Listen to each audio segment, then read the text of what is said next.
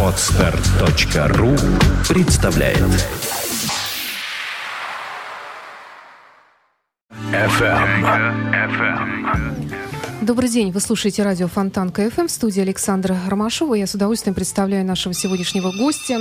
Это батюшка, отец Вячеслав. Э, ну, если вот официально представлять, то протеерей Вячеслав Харинов, настоятель храма иконы э, всех скорбящих радость на Шпалерной улице и член общественной палаты Ленинградской области.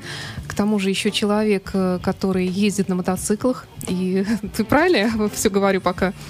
Здравствуйте, Александр. Здравствуйте, радиослушатели. Да, это правда, но э, в каком-то смысле это не, не так важно. Это не главное совсем для священника. Да, но все равно, именно вот благодаря этим ребятам, байкерам, мы с вами познакомились, э, что здорово.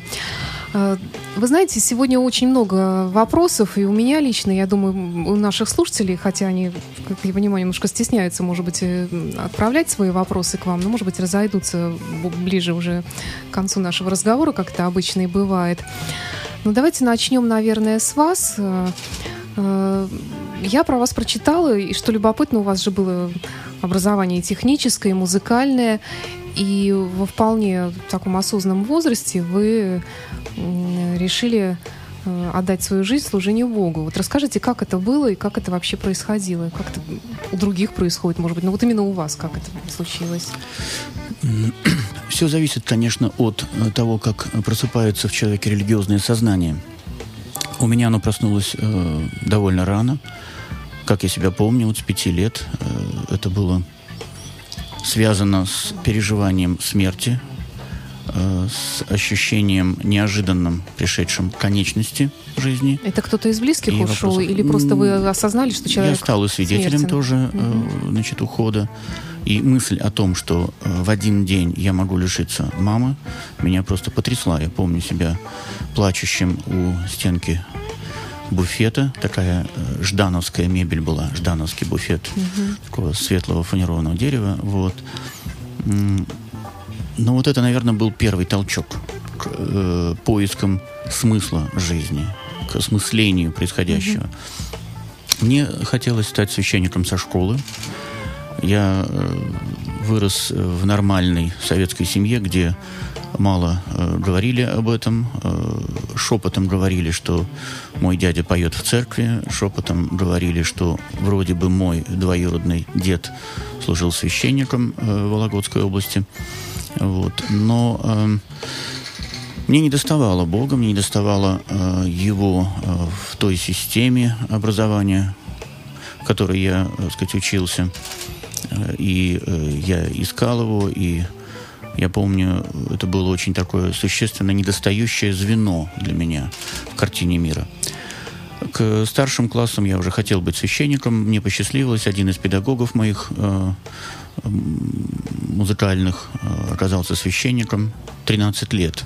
Я знал, что он священник, 13 лет он знал, что я знаю, что он священник, и 13 лет мы ни слова об этом не говорили. Вот такое было время. Э, но надо сказать, что в то время поступить в духовные школы человеку э, из питерской семьи интеллигентной было чрезвычайно сложно. Сейчас уже мало кто помнит, были такие уполномоченные офицеры КГБ, которые отслеживали и которые, э, в общем, фильтровали. Был выдающийся э, святитель петербургский, ленинградский и новгородский митрополит Никодим Ротов. Вот он протаскивал он, э, умея очаровать даже КГБшников, умея найти с ним, с ним язык, протаскивал блестящих людей в церковь. И вот на него была ставка у меня. Я вышел через э, знакомых, у меня не было прямых каких-то связей. Вот, и э, я получил э, заверение, что он поможет мне, что он протащит меня в семинарию, потому что питерцев не пускали. Именно петербургцев или как это? Ну вот да, вот так вот э, нас как-то, сказать, э, фильтровали. Я был не из поповской семьи. Угу. Э, очень сложно было на, надеяться на какое-то еще протежирование. Угу. Вот, и, э, в общем, как бы Но в 1978 году, когда я заканчиваю школу, Владыка умирает. Собственно, это было в начале учебного mm-hmm. года, и я помню это потрясение. Я был в прострации, что мне делать. Вот. Я, я было сунулся, но мне, значит, человек, который был там близок к уполномоченному, сказал, даже не думай. Мне сказали, что тебя на другой день же сошлют на БАМ. Тогда угу. строилась такая магистраль да, железнодорожная, да. Вот. И э, урки, и, так сказать, люди из Желторбата будут табуретками и ломами из тебя выбивать твою религию каждый вечер. Поскольку канонические законы предполагают э, не инвалидность священника, а здоровость, физическую здоровость, то я понимал, что это, в общем, для меня такая серьезная угроза. Я э, решил не дергаться. Опасно было. Вот. Ну и по настоянию, как бы по такому, э, может быть, фамильному, что ли, э, наследственному, э, сказать, настоянию отца своего, я пошел в политехнический институт. В общем-то, не жалею. Шесть лет хорошей такой гимнастики ума, хорошей, э, сказать, хорошего образования. Я инженер-системщик. Одновременно я поступил в музыкальное училище. Я уже тогда занимался музыкой. Это было очень сложно сделать. Э, в то время нельзя было учиться в двух учебных заведениях, но я изгалился. Вот, да, и занимался музыкой. И уже э, где-то с пятого курса значит, э, политехнического, закончив музыкальное училище, я уже работал, был принят э, в филармонический отдел Ленконцерта, я занимался ранней музыкой, занимался средневековой, ренессансной музыкой. Вот. Но феномен э, музыкантов того времени заключался в том, что люди э, интересовались всем. Вообще, э, Питер такой удивительный город. Здесь э, людям свойственен некий такой универсализм. Они стремятся к нему. И вот наши музыканты, э, все знали друг друга, конечно, все э, работали в пограничных областях. Вот. Э, рок-музыканты интересовались ранней музыкой, средневековой музыкой.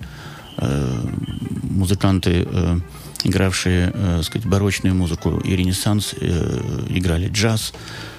Все перемешалось в нашем доме. Вот. И я играл самую разную, разную музыку. И, в общем, пока не э, сошел вот этот диктат, пока не убрали уполномоченных, пока не сняли запрет, я, в общем, э, наверное, работал как музыкант, как исполнитель, как исследователь. Я работал в музее музыкальных инструментов, занимался э, вопросами э, вот, инструментов, устройства их.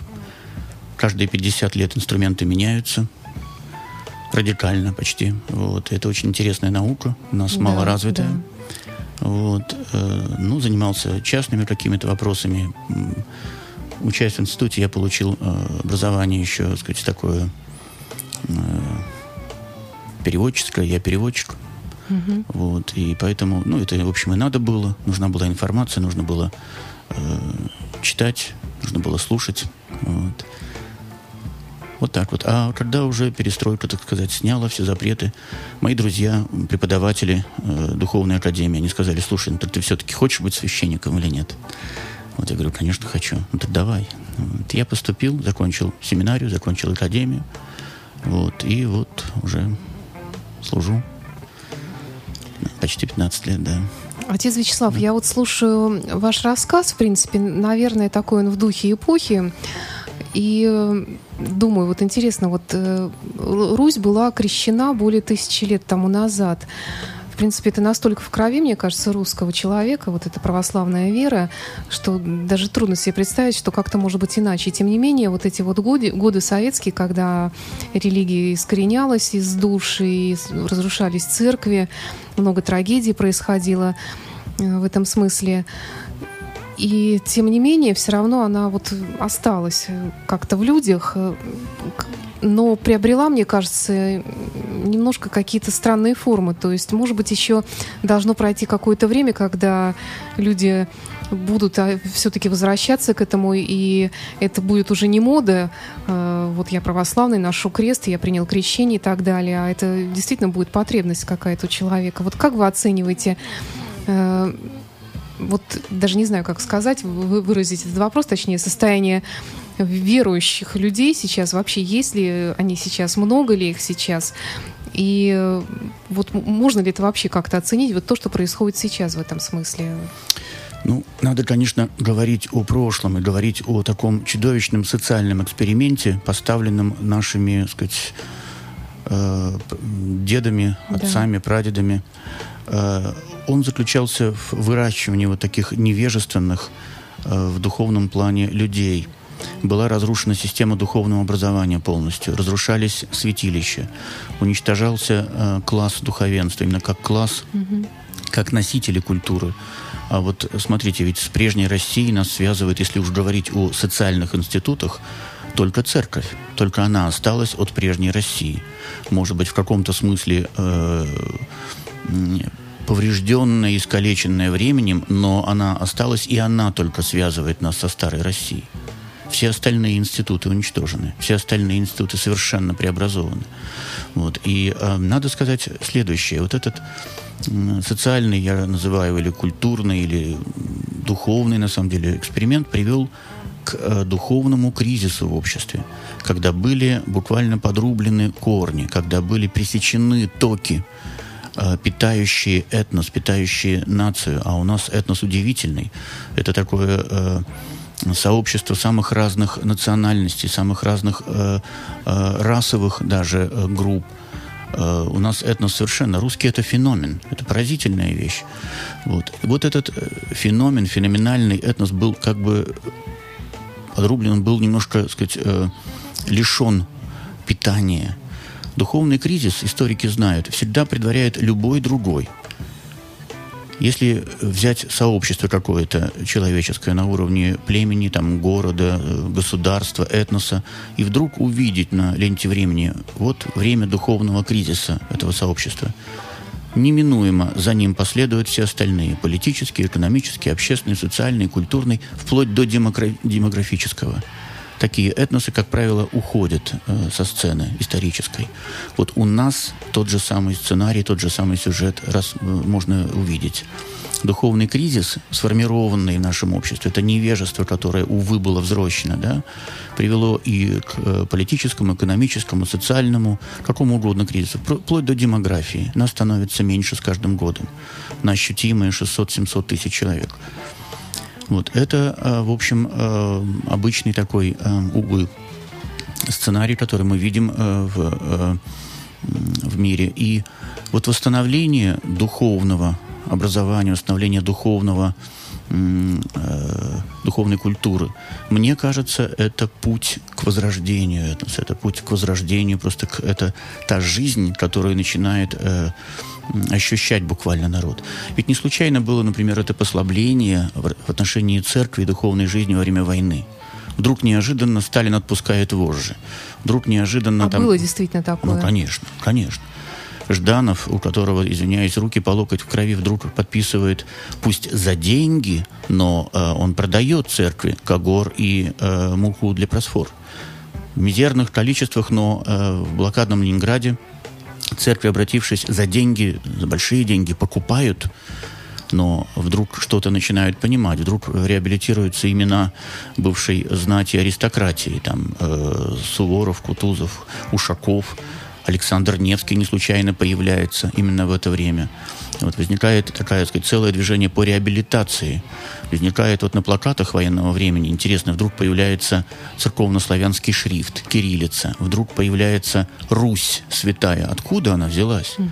Даже само обращение, скажем, там, верховного главнокомандующего, это, в общем, э, идеи митрополита Сергия Строгородского о том, что это война народная и священная, там, да, скажем, это э, обращение там братья и сестры и прочее, прочее, прочее. Это такой, э, ну, уже сейчас изучаемый вопрос историками, но мало известный, мало как-то, сказать, э, понимаемый широкой публикой. Но вот э, это в известном смысле мудрость того руководства того времени. Они поняли, что нужно срочно разжать клапана, срочно дать токи э, древности, идти вот этим током э, в народ, и тогда народ приобретает силу. Ведь надо сказать, что немецкое оружие превосходило в основном-то наши технологии немецкие были лучше. И, и форма лучше, и все прочее. Но побеждали-то мы потом. И это было связано именно с духом. С 43 -го года уже мы обладали таким духом, таким духовным, э, сказать, э, наследием и э, подпиткой, что уже нас ничто не могло остановить. Вот, так что вопрос э, о состоянии сегодняшнем, конечно, он тревожит. Конечно, нужно э, и на уровне э, культуры, и на уровне, э, наверное, просто вот образования э, всячески способствовать, чтобы э, мы знали свои корни, чтобы мы понимали, кто мы есть, чтобы мы понимали глубинно э, нашу вот нравственную систему, на котором стоим, на которой стоим. Эта система объединяет всех нас и одинаково русскими делает там Чингиза Айтматова и Федора Достоевского, Исаака Левитана и Валентина Перова, Цезаря Кюи и Петра Чайковского. Это поразительно. Такого э, вообще найти очень сложно вообще, сказать, э, в мире. Феномен русский – это поразительно. А почему тогда так происходит сейчас, вот в наше время, что вроде как говорить о том, что ты русский, о том, что ты православный, даже не то, что стало стыдно, но э, то есть это проявление нетолерантности.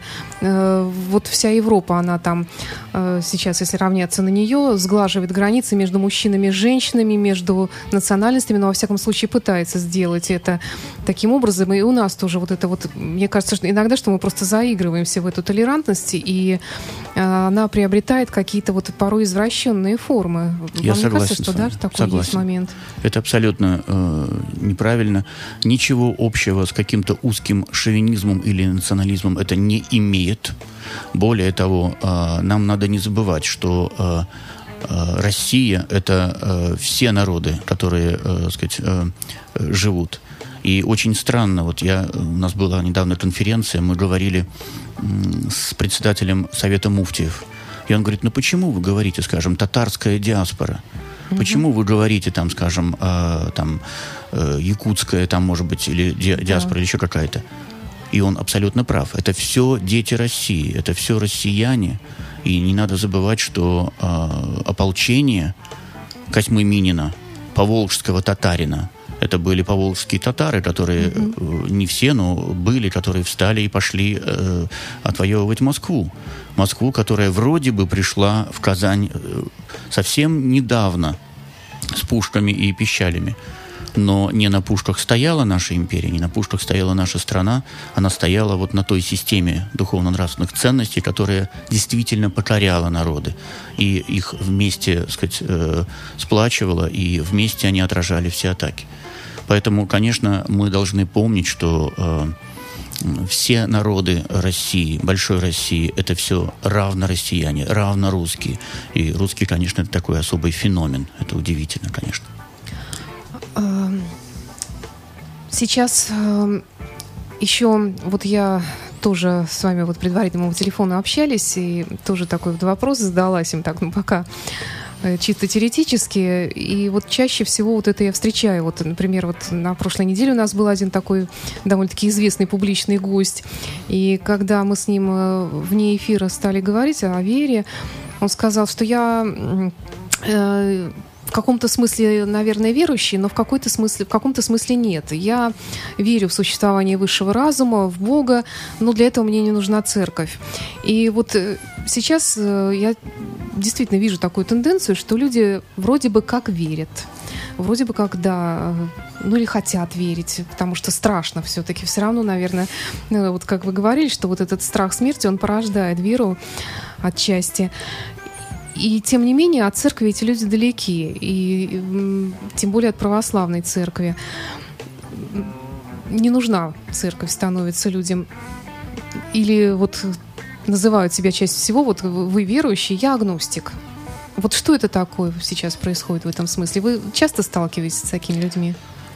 Я живу, я э, вот преподаю э, существую, в общем, среде такой, ну, верующий. Я э, среди верующих существую. Ну да, конечно. Хотя я общаюсь с самыми разными людьми. И с музыкантами, вот вы упомянули там мотоциклистов, э, угу. какую-то субкультуру. И я связан уже 17 лет с поисковым движением.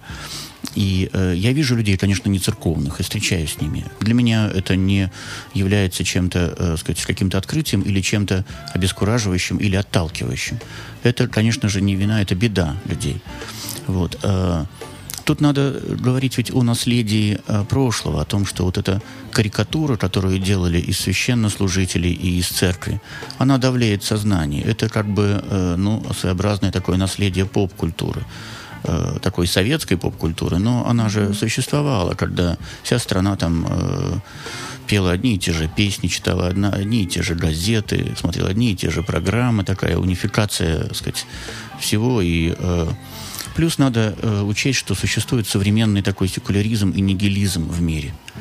Вы упомянули, например, э, агностицизм, да, но агностицизм, если там брать, там, не знаю, э, Спенсера или еще кого-то, до Дарвиновский, после Дарвиновский, это все равно, это учение философское, если говорить серьезно, основывающее, э, в общем, принятие, понимание, приятие мира, его осознание на, на, на уровне чувственных каких-то, сказать, э, импульсов. Вот что я знаю, что вижу, то и есть.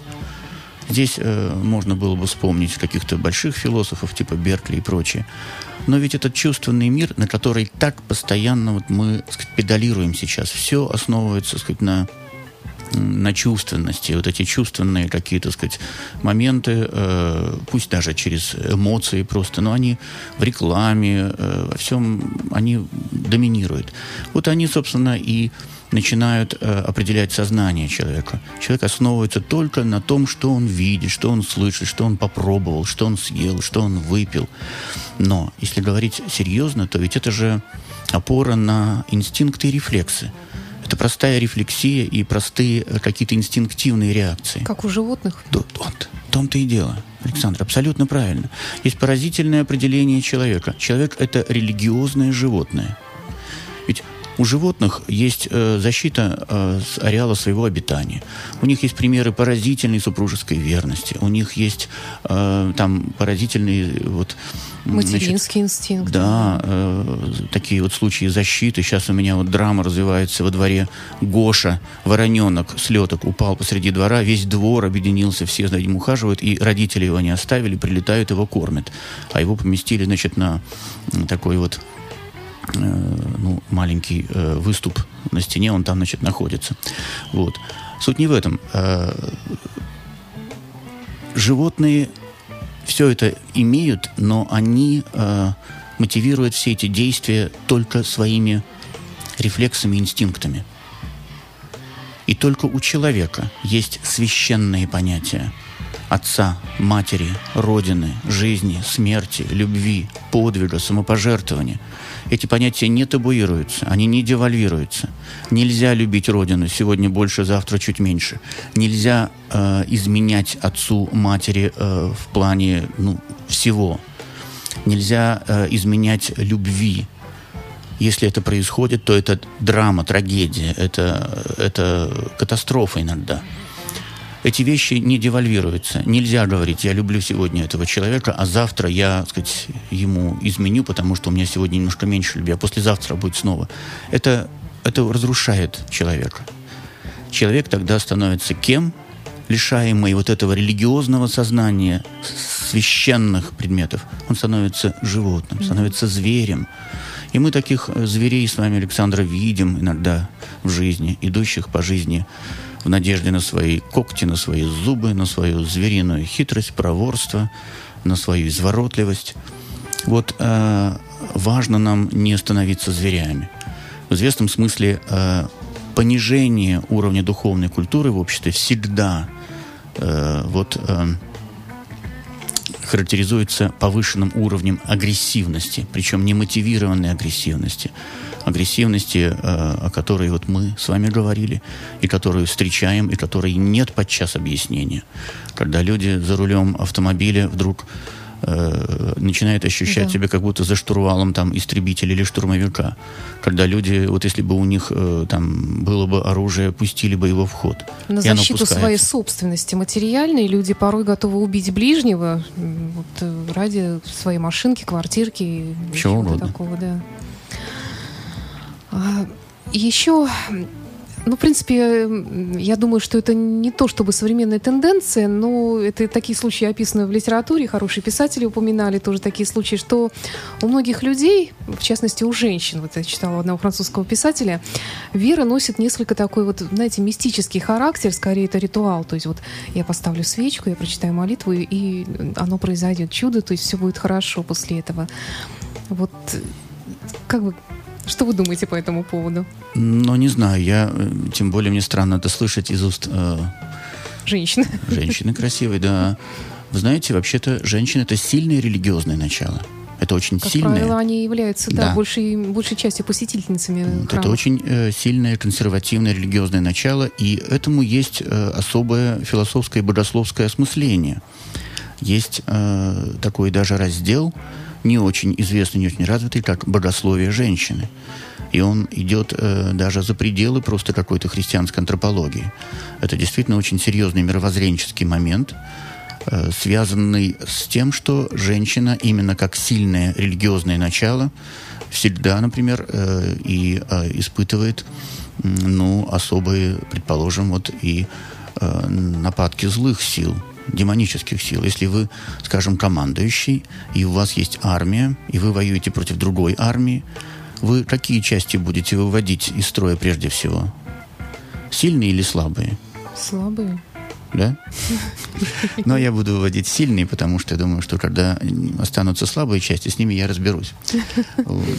Ну, логика э, военного, может быть, она вам не очень э, как бы свойственна. Логика э, военных именно в том, что нужно прежде всего поразить сильные части. Надо поразить сильные, так сказать, объекты, си, э, то, что составляет силу противника.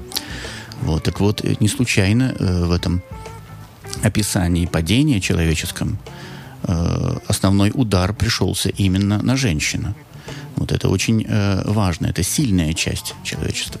Вот есть замечательные примеры э, вообще э, сохранения религиозных традиций и э, религиозной жизни именно женщинами. Ну, можно э, там упомянуть сохранение субботнего огня значит, э, в еврейском народе женщинами, хотя у них никогда не было, им не вменялась, например, э, религиозная жизнь или молитвенная жизнь. Но вот этот э, огонь субботы, который сохранил еврейский народ на протяжении всей истории, и который был связан с вожжением огня в Иерусалимском храме и передачей вот это с холма на холм видели люди и зажигали по всей Иудее, по всему Израилю этот огонь, знаменовавший покой субботнего дня.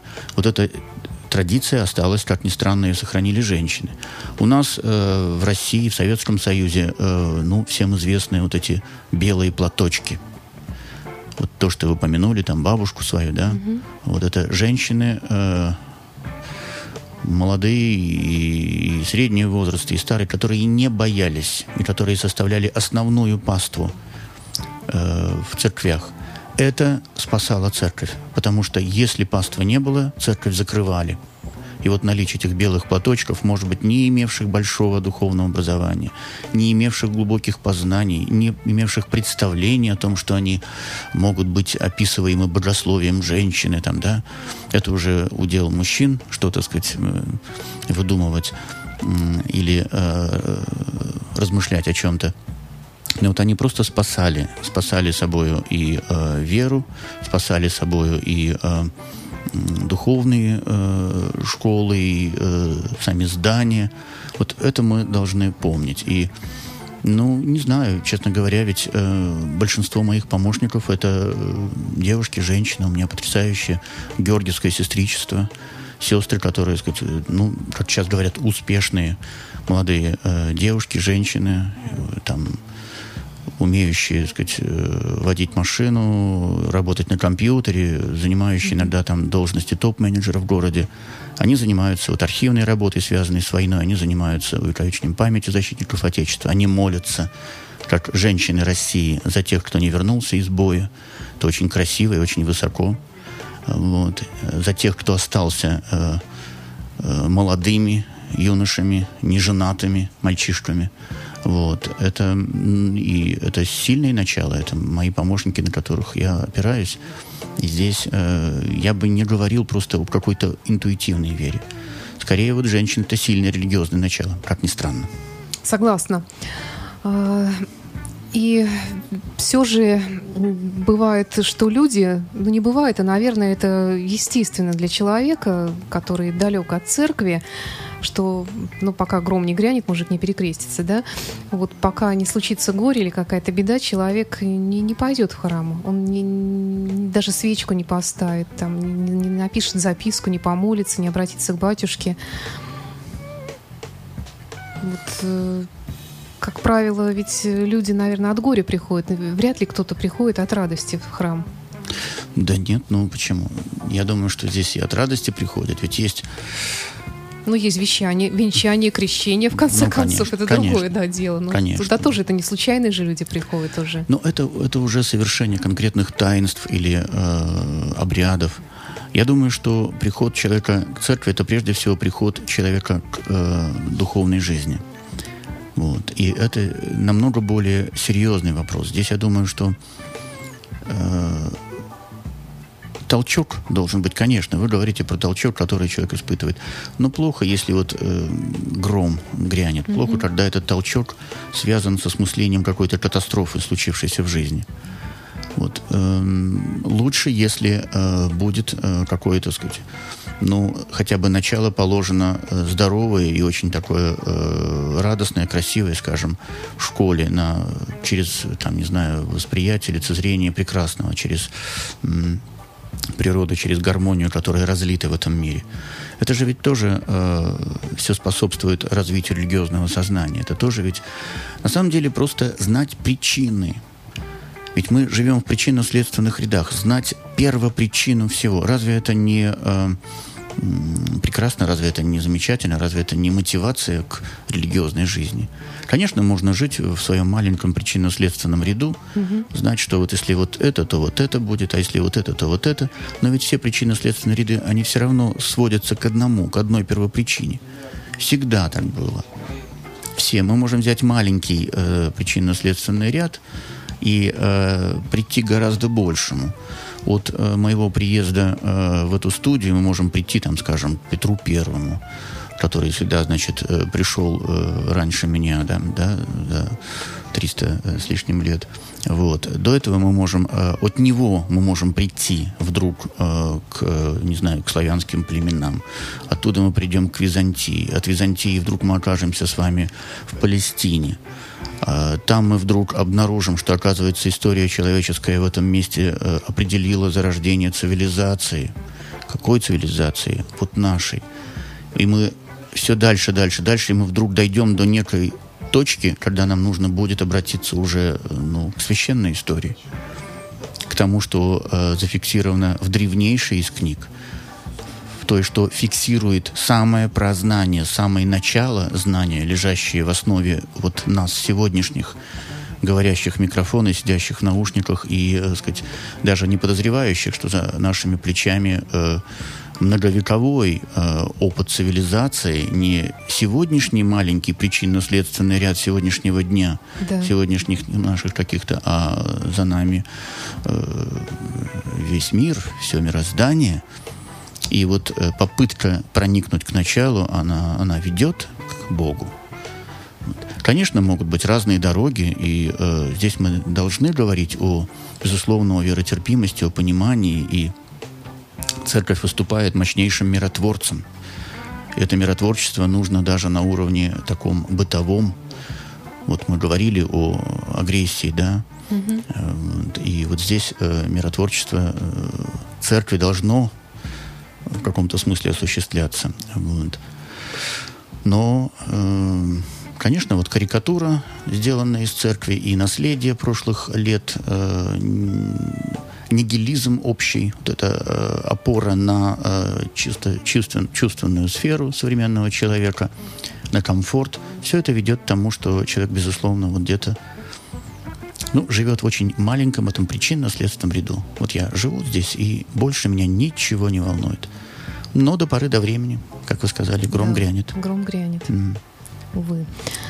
А может быть и хорошо, что он грянет для каждого в свое время.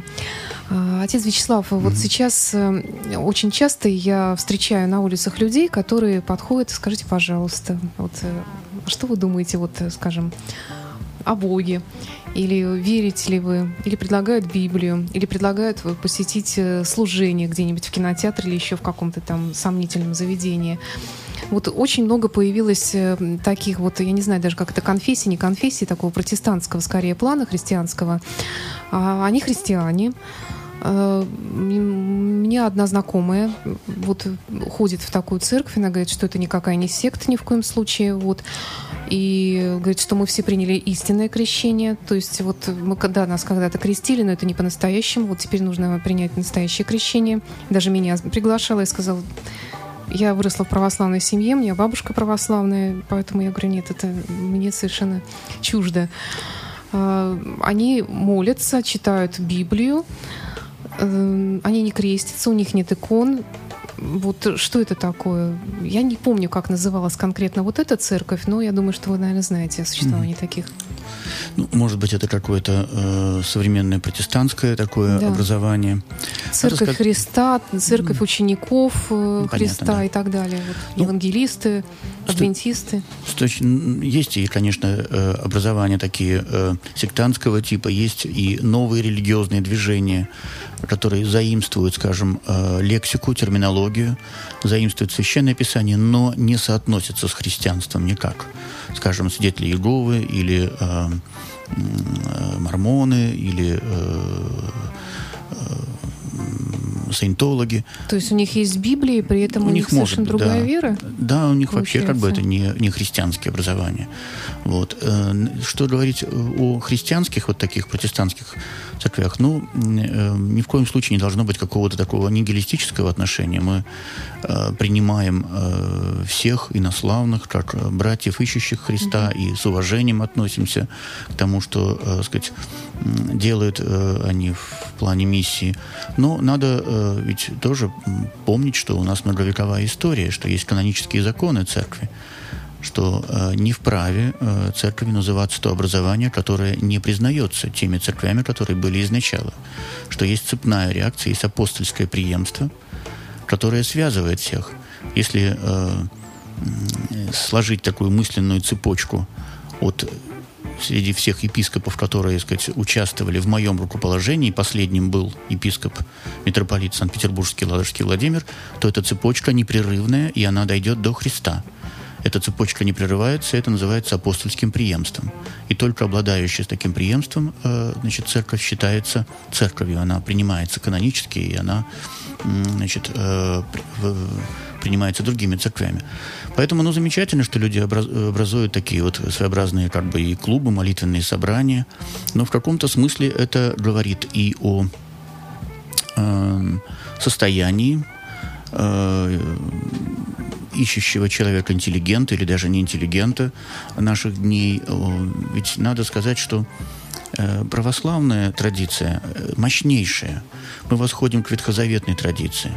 Ну, даже если мы будем говорить о каком-то узком сегменте науки или культуры, не знаю, там, ядерная физика, или, э, предположим, ну, не знаю, вот, ну, живопись 20-го столетия, там, включая все э, направления там, от э, импрессионистов там, до э, последних абстракционистов, да, фависты и прочее, прочее. Это будет, это будет очень много. Специалистов по живописи, например, 20-го столетия, ну, единицы. Специалистов, ну, условно говоря, если говорить в массе, скажем, всех россиян, специалистов по ядерной физике единицы но это очень узкие ниши знания, которым всего там 100-150 лет от роду. А мы говорим о традиции многовековой. Только новозаветная традиция 20 э, столетий с лишним, и еще и ветхозаветная 15. И вот войти в эту культуру, в эту традицию, в это знание, которое передается непрерывно, это очень сложно. И, конечно, это людей или отпугивает, бывает, или просто люди, ну, бессильны э, войти потому что нет системы духовного образования. Она закрытая, она только у церкви есть. Но вот я э, с опытом, скажем, высшей школы, с опытом уже трех высших образований пришел в духовную школу, да, в семинарию, и я был совершенно ошеломлен. И я думал, ну как же так сначала? Ну я же вроде все знаю, там наизусть там э, Евангелие знаю и все прочее, чего ж там еще там не учить. Я каждый день открывал для себя. Я был потрясен совершенно тем, как нас э, учили и чему учили в семинаре. И закончив, я думал, ну а в академии, что я уже все знаю, я уже все, чего там в академии, это еще мусолить. И это был совершенно новый уровень знания. Эти восемь лет в духовных школах, это были счастливейшие дни моей жизни. Недавно я, э, относительно недавно посмотрел программу третьей гимназии петербургской, той школы, где э, учились и учатся мои дочери. И взял программу «Закон Божий». То, что, значит, у всех вот сейчас на э, устах. Вот, попы, там, закон Божий, еще что-то. Но мы даже не дерзаем приблизиться к этой программе, ибо один предмет закона Божия включал в себя знание греческого, латинского, церковно-славянского – той э, библейской археологии, географии, которую даже близко мы не знаем, то, что наши дети не изучают, скажем, э, историю э, вот этого э, плодоро... полумесяца плодородия Средиземноморского, где зародилась цивилизация. Мы, не, мы изучаем чуть-чуть Индию, Китай, мы там трогаем чуть-чуть Ассирию, но вот эту Палестину, Ханаан – историю земли обетованной не изучают наши дети в полной мере, а там зародилась наша цивилизация.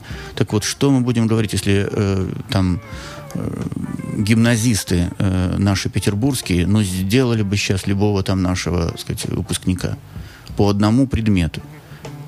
Вот в гимназии этот курс, он практически был, э, ну, курсом, не знаю, там, почти нашим современным семинарским. Образование духовное находится в состоянии очень таком э, печальном. Но это ведь это, это культура, это ведь не только язык. Э, язык, например, церкви, он включал в себя хорошее знание, предположим, антики. Новозаветный язык очень простой, греческий, но а, все наследие святых отцов ранней церкви – это все наследие а, а, античной философии.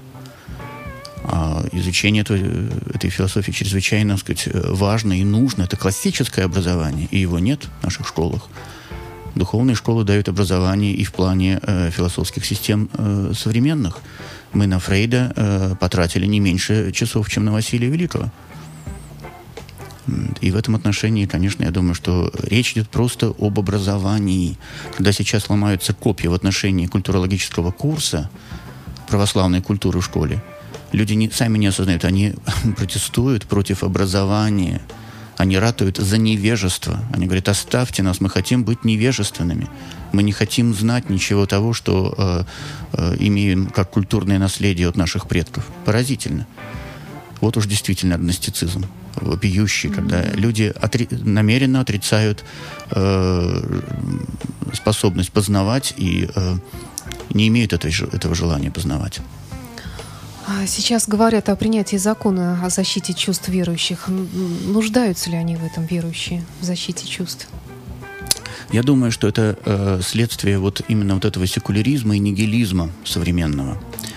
В известном смысле э, тот э, юридизм, который пронизывает все наши, э, сказать, отношения, когда уже э, отношения супругов э, подменяются брачным контрактом, Э, требуют каких-то, видимо, новых э, мер, требуют какой-то уже, видимо, э, новых слов к обществу и новых подходов.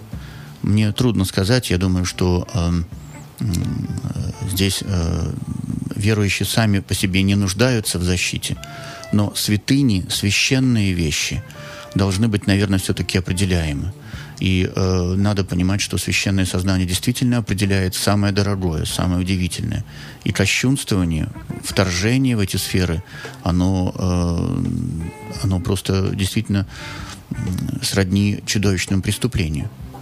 Это кощунствование над э, тем, что тебе э, очень дорого, что ты э, действительно чем ты дорожишь не в плане там предмета, не в плане там э, какого-то здания, предположим, да. а в плане, что за ними стоят люди, твои предки, твоя история, подвиг твоих отцов. Это кощунствование над теми, кто э, вставали на бруствер и шли в атаку. Это кощунствование над теми, кто шел на амбразуры дотов. Это кощунствование над нашими э, воинскими могилами и прочее. И это же все часть э, нашего э, священного сознания. Это все часть нашего осмысление, кто мы и где мы. К сожалению, у нас очень мало времени остается. Мы еще не успеваем поговорить и про рок-музыку. Были тут вопросы у нас и про э, поисковые операции спасательные. Но вот несколько вопросов от наших слушателей. Вот буквально в последние минуты хотелось бы задать. Лидия спрашивает, что значит быть э, воцерковленным человеком? Ну, нет э, какой-то... Э такой э, нет четкого определения. Скорее всего, это э, все-таки человек, который э, хорошо знает э, э, и церковный устав, и ориентируется в священном писании, в священном предании, кто живет вместе с церковью, кто не э, позиционирует себя, что вот это они, а вот это я. И если миллионы э, людей, скажем, постятся, то я не буду, потому что я какой-то, да. Выцерковленное сознание все-таки это э, сознание, которое, ну, знает, что такое экклесия, что такое собрание, понимает, что там, где двое или трое, там Христос.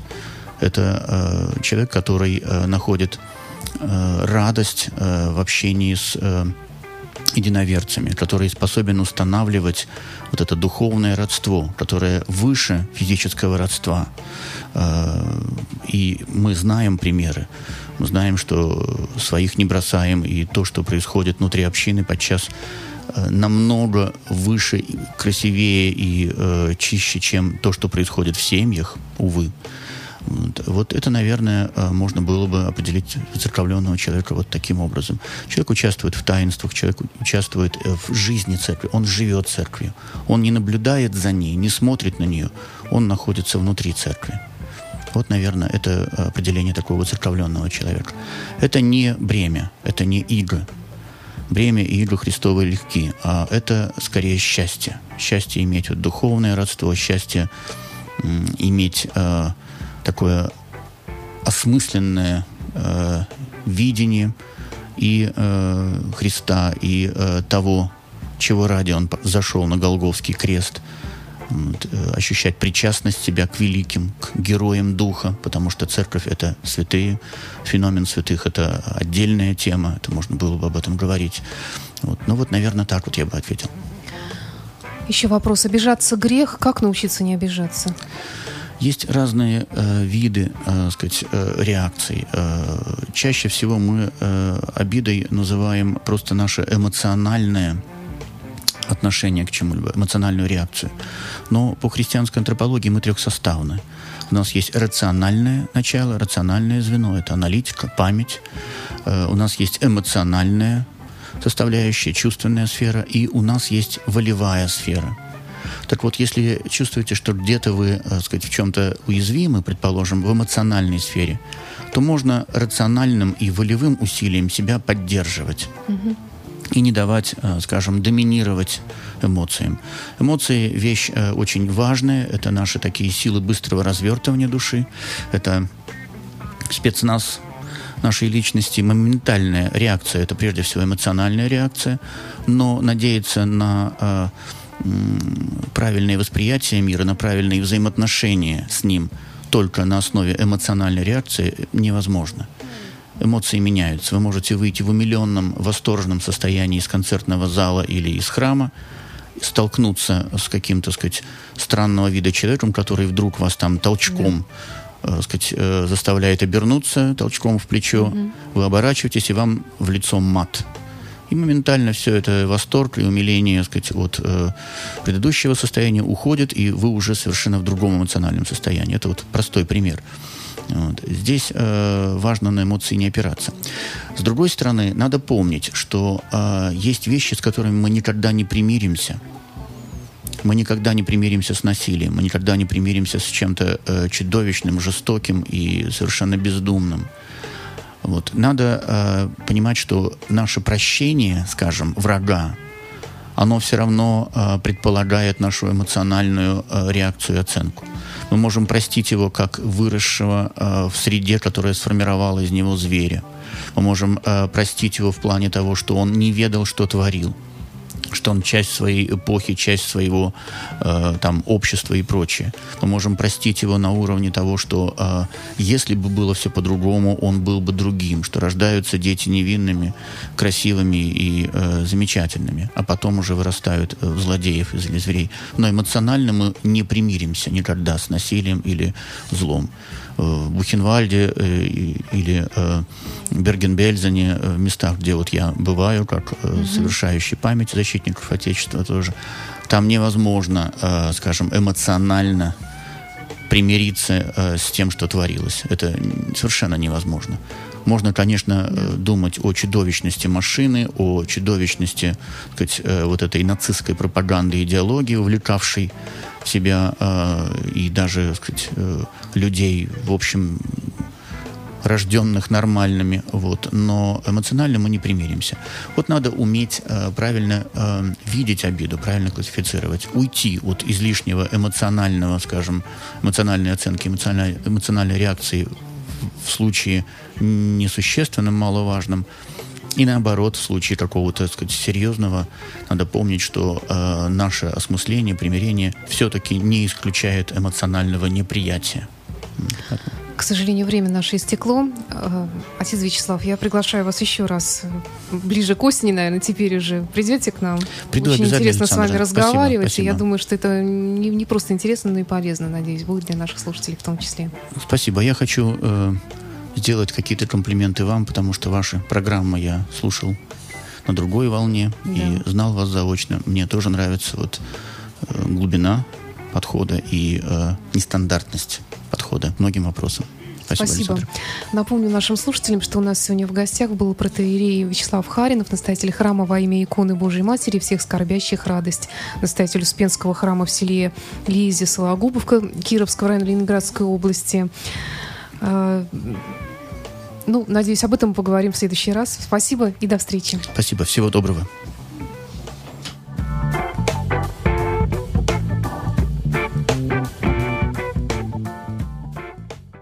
Скачать другие выпуски подкаста вы можете на podster.ru